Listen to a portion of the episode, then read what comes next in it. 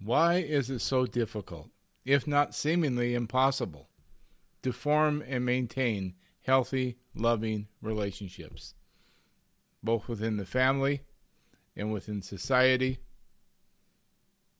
Why is there so much violence in the world?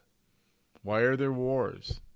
Why is there so much inhumanity by humanity towards humanity?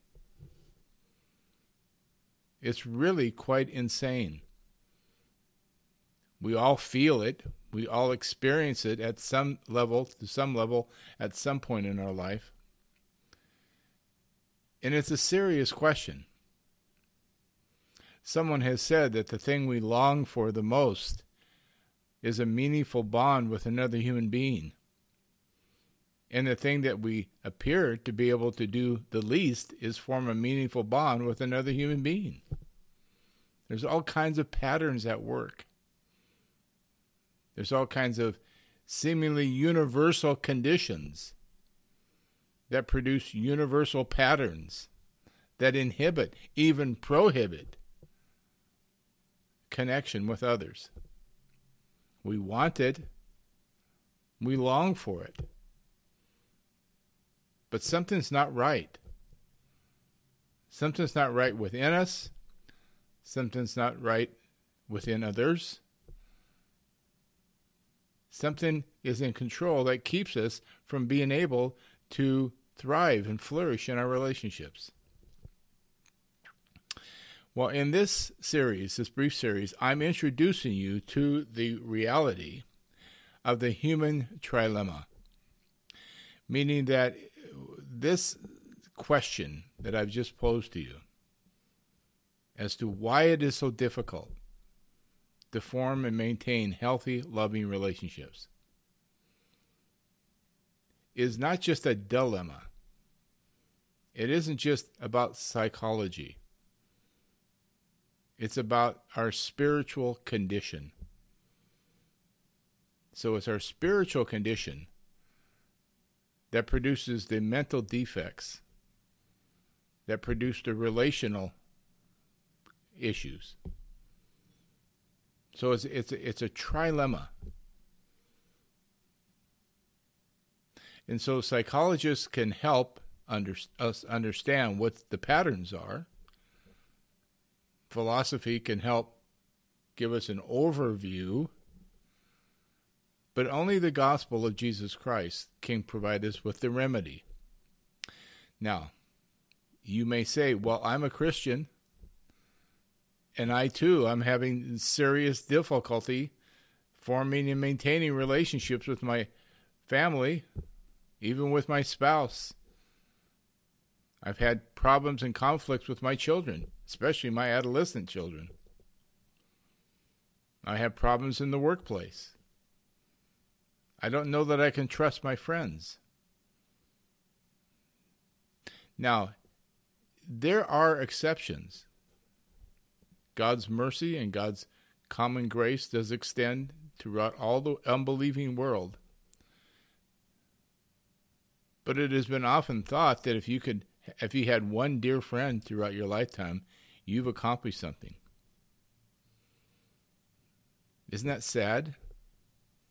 Instead of thriving within our relationship community, we feel blessed if we're able to find one good, true friend in our lifetime. So it's our spiritual condition that's the problem. And for that, we must look to the gospel. We must look to the revelation of God in Christ for the remedy. So, what I want to talk to you about today then is the continued look at Ephesians chapter 2, in which we begin by considering this incredible diagnosis that Paul gives us in Ephesians chapter 2, verses 1 through 3 of the human condition. We need not look any further than these first three verses to understand why it is that it is seemingly so impossible to form and maintain loving relationships. Let's look at those verses just by way of brief review and then today we're going to look at verses 4 through 10. And we're going to look at the nature of the gospel, the basis of the gospel, the character of God, the character of our triune God, and how that affects our ability to form and maintain relationships. So let's just, by review, look at verses 1 through 3. Last time I told you that the, that the problem with humanity began, of course, in the garden fall. Adam and Eve were created perfect, perfect images of God into creation, in perfect harmony with one another. Marriage was designed and created within the, the garden. It was meant to be a blissful state. But the serpent entered in. Eve believed the serpent rather than the word of God that came through Adam. And then Adam listened to the voice of his wife over the word of God. And already things were getting mixed up. They trespassed. They violated God's boundary. They violated God's limits on them and took it upon themselves to decide for themselves what was good and what was evil. And human nature shifted. Something amazing happened in a negative way. Something significant changed within human nature, and it was permanent. Sin entered the world, and death through sin. And there was this pattern that shifted too, so that Eve's desire was for her husband, but it wasn't about worthy desire, it was a desire to make him subservient to her. Eve's desire was to make Adam subservient to her interests and Adam sought to rule over her. In other words, it was a recipe for conflict. And that same word desire shows up in in Genesis, excuse me, Genesis 4, Genesis 4 with Cain and Abel. Where Cain's offering was rejected while Abel's was accepted by God. Cain was not happy about that.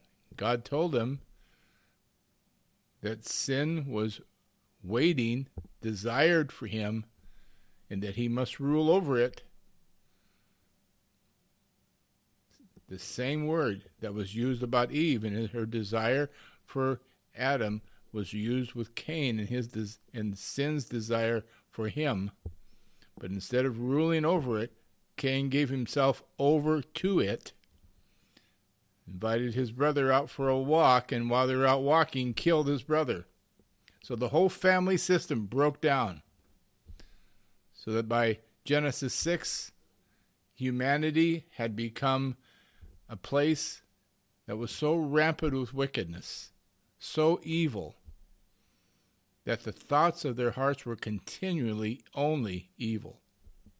And God regretted having created humanity. Talk about a breakdown. And yet, Noah found grace in the eyes of Yahweh. And that's the story of redemption the fall, the promise of a remedy, and God's continual intervention in the preservation of humanity until there could be a Redeemer, until the Redeemer would come and the good news for you today is that it is possible now, through the gospel, to develop and maintain long term, meaningful relationships, fellowship with your spouse, with your children, with friends, genuine koinonia fellowship within the church fellowship in a community that reflects the beauty and the glory of the wonder of the triune God, Father, Son, and Holy Spirit. Relationships that are modeled, a community that is modeled after the indissoluble union of the Trinity. the members of the Trinity, indissoluble union with um, uh, that made that preserves the distinction of the individual roles in persons, dignity. So it is possible now. That's the good news that I'm bringing to you today. It is possible through the gospel. If you read through the entire letter to the Ephesians, you will see that the theme here is that Paul speaks of the ability now, the imperative of loving one another, caring for one another, how we speak to one another. He says in Ephesians chapter 5, for example, Therefore be imitators of God as dear children, and walk in love, as Christ also has loved us and given himself over for us, an offering, a sacrifice to God for a sweet smelling aroma. What a beautiful thing. We have the ability to form and maintain healthy, loving relationships recovered for us in the gospel. Now, you may say, "Well, I'm a Christian. I, I, I love the Lord. I I've come through the waters of baptism. I'm part of the church, and I'm still having a real difficulty forming and maintaining healthy relationships. I still suffer from relational pain, chaos, pain, misery, even. Well, I hear you. It's it's it's a problem. It doesn't it's not a light switch, but we have hope. When we come through the waters of baptism, we begin a journey, a rehabituation away from the ways of the world, away from Adam, and into Christ. So stick with me. We're going to look at, at, at how we, the first thing we have to understand is do we possess the gospel? I'm aware, darkly aware. I'm a counselor. I'm very aware of how Christians suffer in their relationships.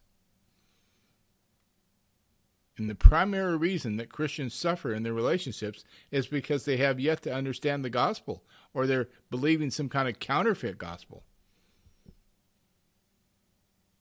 Or worse yet, they're not Christians at all. All those things have to be considered. We have to put all the cards on the table. Am I even a Christian? What is my view of God? These are the things we're going to be looking at. So the first thing we have to consider is, and just pause and consider, do I have a right view, a proper view of the gospel? So, having considered Ephesians chapter 2, verses 1 through 3, and the diagnosis there of the human condition, let's begin now in Ephesians chapter 2, verse 4 through 10 today, as we continue this brief study of how the gospel, through the gospel, we recover our ability to form healthy, loving relationships. So let's begin with Ephesians chapter 2, verse 4. We have these two two of the most beautiful words in the New Testament, but God. Remember Ephesians chapter 2, verses 1 through 3. This incredible, sobering diagnosis of the human condition. And then in verse 4, but God. God enter has intervened. Well, what has God done? Well, first of all, we learned that He is rich in mercy. But God, who is rich in mercy, because of His great love with which He loved us, even when we were dead in trespasses. So let's pause there for a moment. If you're going to understand the whole counsel of God, you have to understand that we serve and we are in fellowship with a holy and just God. God is holy, He is just, and His wrath is towards sin. God's stance towards sin is never is never changing. He is always angry and wrathful towards sin. His holiness and his justness will not allow him to abide sin in the in his universe, in his creation, in you. And yet, in his holiness, in his justice, he also forbears. He also forbears and extends to us mercy, the richness of his mercy. But God, who is rich in mercy, because of his great love with which he loved us, consider the adjectives here rich in mercy, his great love with which he loved us. Even when we were dead in trespasses. What does that tell us except that we did not merit this mercy? We did not merit whatsoever this great rich love that God has shown us, this forbearance. What a time when we were deserving only the just, holy wrath of a righteous God, in whose presence sin cannot stand. That same God exercised forbearance toward us, extended mercy toward us, and even great love toward us. And both of those things exist within the character of God his hatred for sin and his mercy towards you. So often, churches or preachers will go to one extreme or the other, as if the wrath of God is their favorite virtue of God, favorite character trait of God. And all you hear about is the wrath of God. Or you get over to the other extreme where God's just a big teddy bear in the sky who just loves you, loves you, loves you. It's all sentimentality, all warm fuzzies. But those neither one of those are accurate characters representations of God. And what we have here in Ephesians chapter 2 is this glorious, wondrous reality that the God who is holy and just and righteously hates sin, yet extends forbearance towards you and brings to you mercy. He relates to you. Do you realize that God relates to you on the basis of mercy? Do you realize that despite being dead in trespasses, that God has extended his great love for you towards you? His great love with which he loved us, even when we were dead in trespasses. We could not evoke it, we could not earn it, we could not merit it. There was nothing in us, nothing that warranted anything. The only thing we warranted was wrath. Remember, verse 3 we were by nature children of wrath. Now, why is this important? It's absolutely essential for you to understand this paradigm of God's character if you are going to be a person who extends to those who are unworthy of it, who do not merit it in your eyes, the same mercy, the same kindness, and the same love that God has shown you. If you do not understand the basis upon which you are in fellowship with your Heavenly Father, you are not going to extend that same basis to others. Many people today have a very probationary view of their relationship with God. And that's because they bought a false gospel. They believe that they are in Christ because of something they did.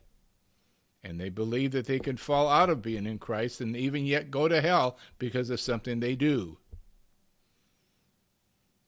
So Christ's death was something that made salvation possible, but it didn't secure anything.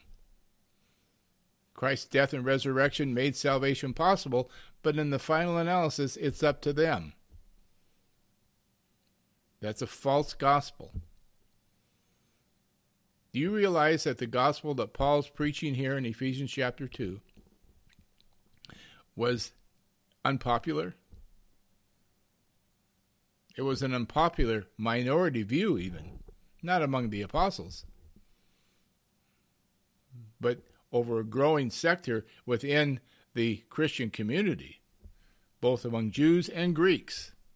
There were Christian leaders who were rising up who were saying, Yes, Jesus is the Messiah. Yes, he made the atonement. Yes, he rose from the dead. We believe all of that. We believe the Holy Spirit has come, and this Holy Spirit has come to enable us, either through the law or through Greek philosophy and wisdom, to accrue the necessary righteousness by which we can commend ourselves towards God on that final day. You see, it was it it, it sounded good. They used Christian symbols. They used Christian terminologies. These false teachers used. Um, uh, they referred to themselves as apostles, servants of Christ. But they were preaching a probationary gospel. They were preaching a gospel in which God had made it possible for them, even enabling them Grace was an enabling force by which we are able to accrue the necessary righteousness by means of the law or philosophy or wisdom so that we could be make ourselves righteous enough to be accepted by God on that final day. Now the Judaizers took it a step further. You had to become a Jew. You had to be circumcised.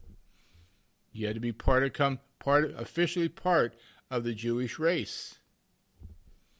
The Greeks rejected that. They they worked over in time to try to create uh, turn Christianity into a, a wisdom religion. So you have these alternative gospels floating around, and I'm telling you, they're with us still today. Anybody that tells you that somehow, yes, you need grace, yes, you need faith, you must believe in Jesus. You must believe in his death and resurrection. But in the final analysis, you have to add your part to it. And between God's part and your part, between the two of you, you get yourself saved. That's, folks, that is far more common preaching than you would think today. I was watching a program not long ago called the Anabaptist Perspectives. It's on YouTube. You can find it, Anabaptist Perspectives, where a man was gleefully telling his interviewer how wonderful it was that he had figured it out that salvation is a two part process. God does his part, we do our part, and between the two of us, salvation occurs. It's palatable, it's saleable, Another man on that same network was talking about how that the, the gospel is such that um, you can't really understand the Bible. So you what you do is you rely on the second century church fathers to interpret the Bible for you, and you understand salvation like they understand it. But the second by the second century, many of the church fathers had adopted a view of grace, as I just described earlier they had fallen away from the gospel by the second century. Now, that shouldn't surprise us because there were times, there were those even during the days of the apostles who were teaching a false gospel.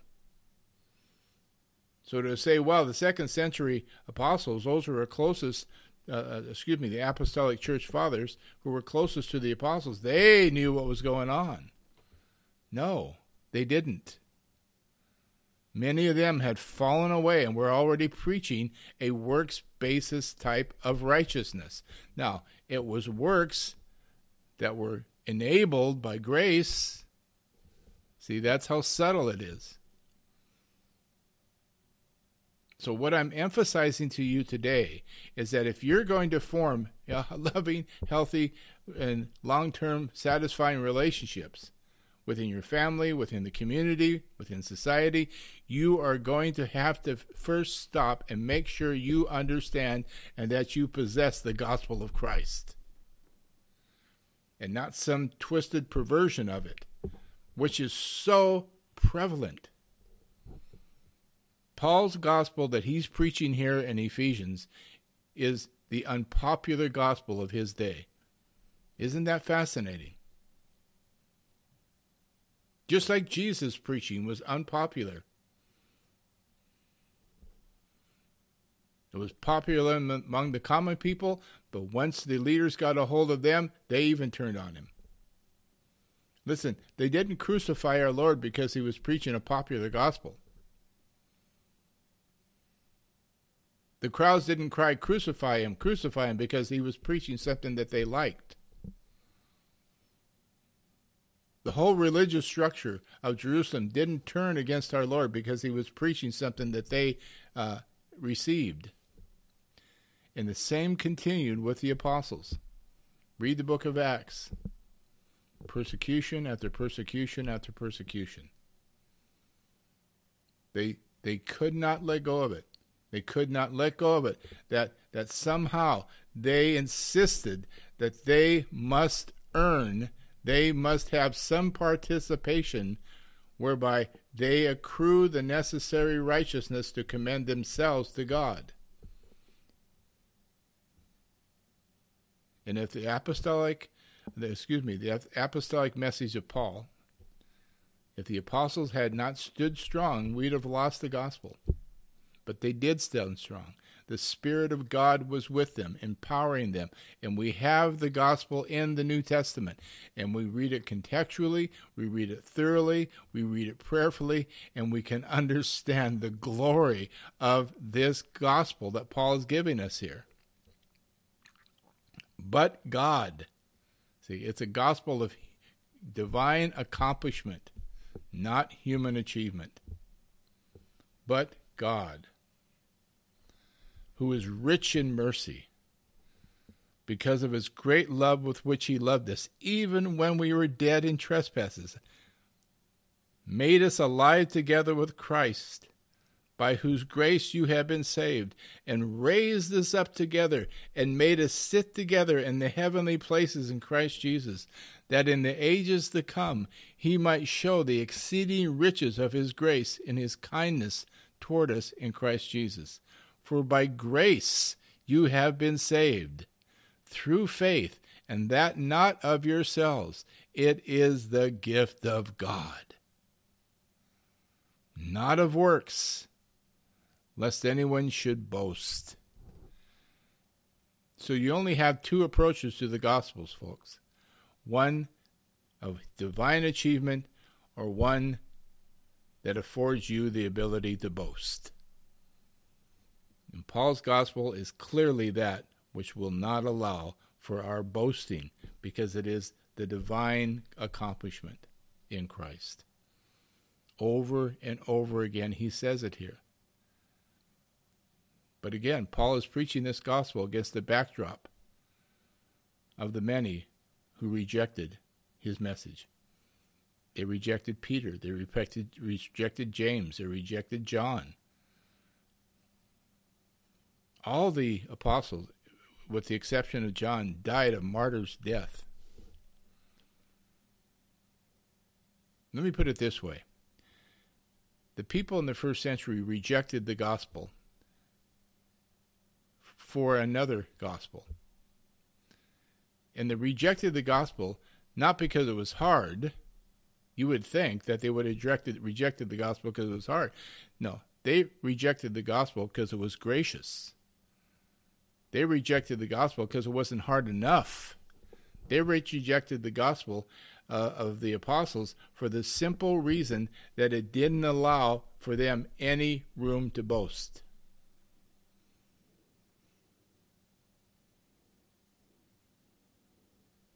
And then verse 10 For we are his workmanship, created in Christ Jesus for good works, which God prepared beforehand that we should walk in them. So there you have two different types of works works that are self generated, self empowered, autonomous works of piety and duty and religiosity that allow us the ability to boast. I mean, I, I've heard people say it. I've been a Christian now for 45 years. I've heard people say, well, I'm in Christ because I chose Jesus.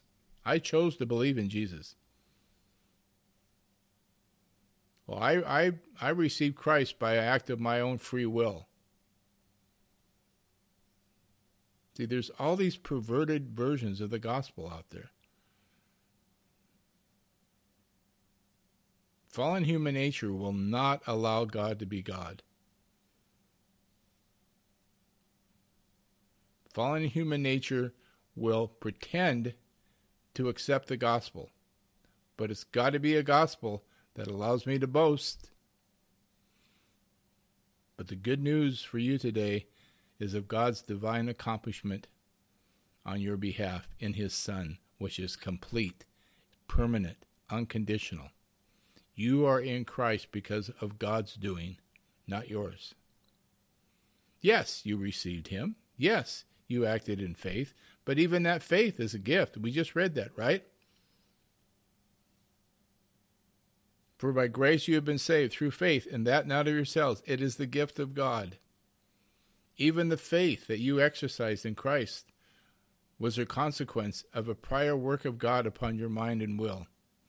Regeneration precedes faith. Write those three words down. Regeneration precedes faith. And you get that right order, it's like a ship leaving port. If you get on that right course, you'll be fine. But if you get that reversed and you start thinking that faith, your faith, is something that you contributed and therefore force the hand of the Holy Spirit to cause you to be born again, that the Holy Spirit responded to you, then you're off on the wrong course. Now, why am I saying all this? Why am I being so emphatic about these things? It's because you have to understand the character, the gracious character of God towards you if you are going to be able to be gracious towards others. We can have healthy, loving relationships virtually with everyone. Now, we can't force anyone to have a healthy, rela- loving relationship response to us. We would love that, and you will find that. But you can virtually be in that same godlike stance towards everyone. And when you understand the heart, when your heart swells with the glory and the wonder, and your mind is elevated to the wonder of a holy and just God who ever hates sin with a holy wrath, and yet showed you forbearance and brought you into the richness of his mercy and the greatness of his love, whereby he reunited you with his Son and raised you up from spiritual death and seated you at the right hand with Christ, at his right hand with Christ. So you have this glorious inheritance, you have this glorious future, a certain future your future resurrection on that final day into eternal life is guaranteed not on the basis of things you do between now and then, but on the basis of the fact that Christ has risen from the dead. So let me close with this thought. You have to have that clarity of the gospel as the basis by which you relate to others. So there's works of autonomous works, self generated works. And then in verse 10, we've just read, For we are his workmanship. We realize that God is at work in our hearts. There is a role for works in the Christian life, but they aren't self generated, they aren't self empowered works, and they're not meritorious. They are the works that result of the fact that God is at work in you. Created in Christ Jesus for good works, which God prepared beforehand that we should walk in them. Works of love versus works of merit. Let me say that again. Not of works, lest anyone should boast. In other words, not works of merit but works of love that God Himself produces in your heart, in your character, so that you can do good works. That's why I refer you back to Ephesians chapter 5. Therefore, be imitators of God as dear children and walk in love. As Christ also loved us and given himself for us. See, there's the paradigm. It's the mercy and kindness of our triune God, Father, Son, and Holy Spirit, extended to us, that becomes the basis by which we extend ourselves to others. Now, next time we're together, we will look more closely at these works of love. We'll look more closely throughout the letter to the Ephesians and see how it is that these works of love, having received this incredible gift of salvation, saved from the wrath of God, saved toward the love of God, and how that works out in very practical ways in the in our most intimate relationships. And how that we have been given the blessing the promise of being able to form loving healthy meaningful relationships that flow out of our reconciliation with the Father through the Son by the Spirit. Spirit generated um, works of love that become the basis by which we form relationships. Next time, we'll look closer at all of that. May the Lord give you his grace and mercy. May he keep you in his kindness. May you learn to love and rejoice in his great mercy his kindness and his greatness of his love towards you. Amen.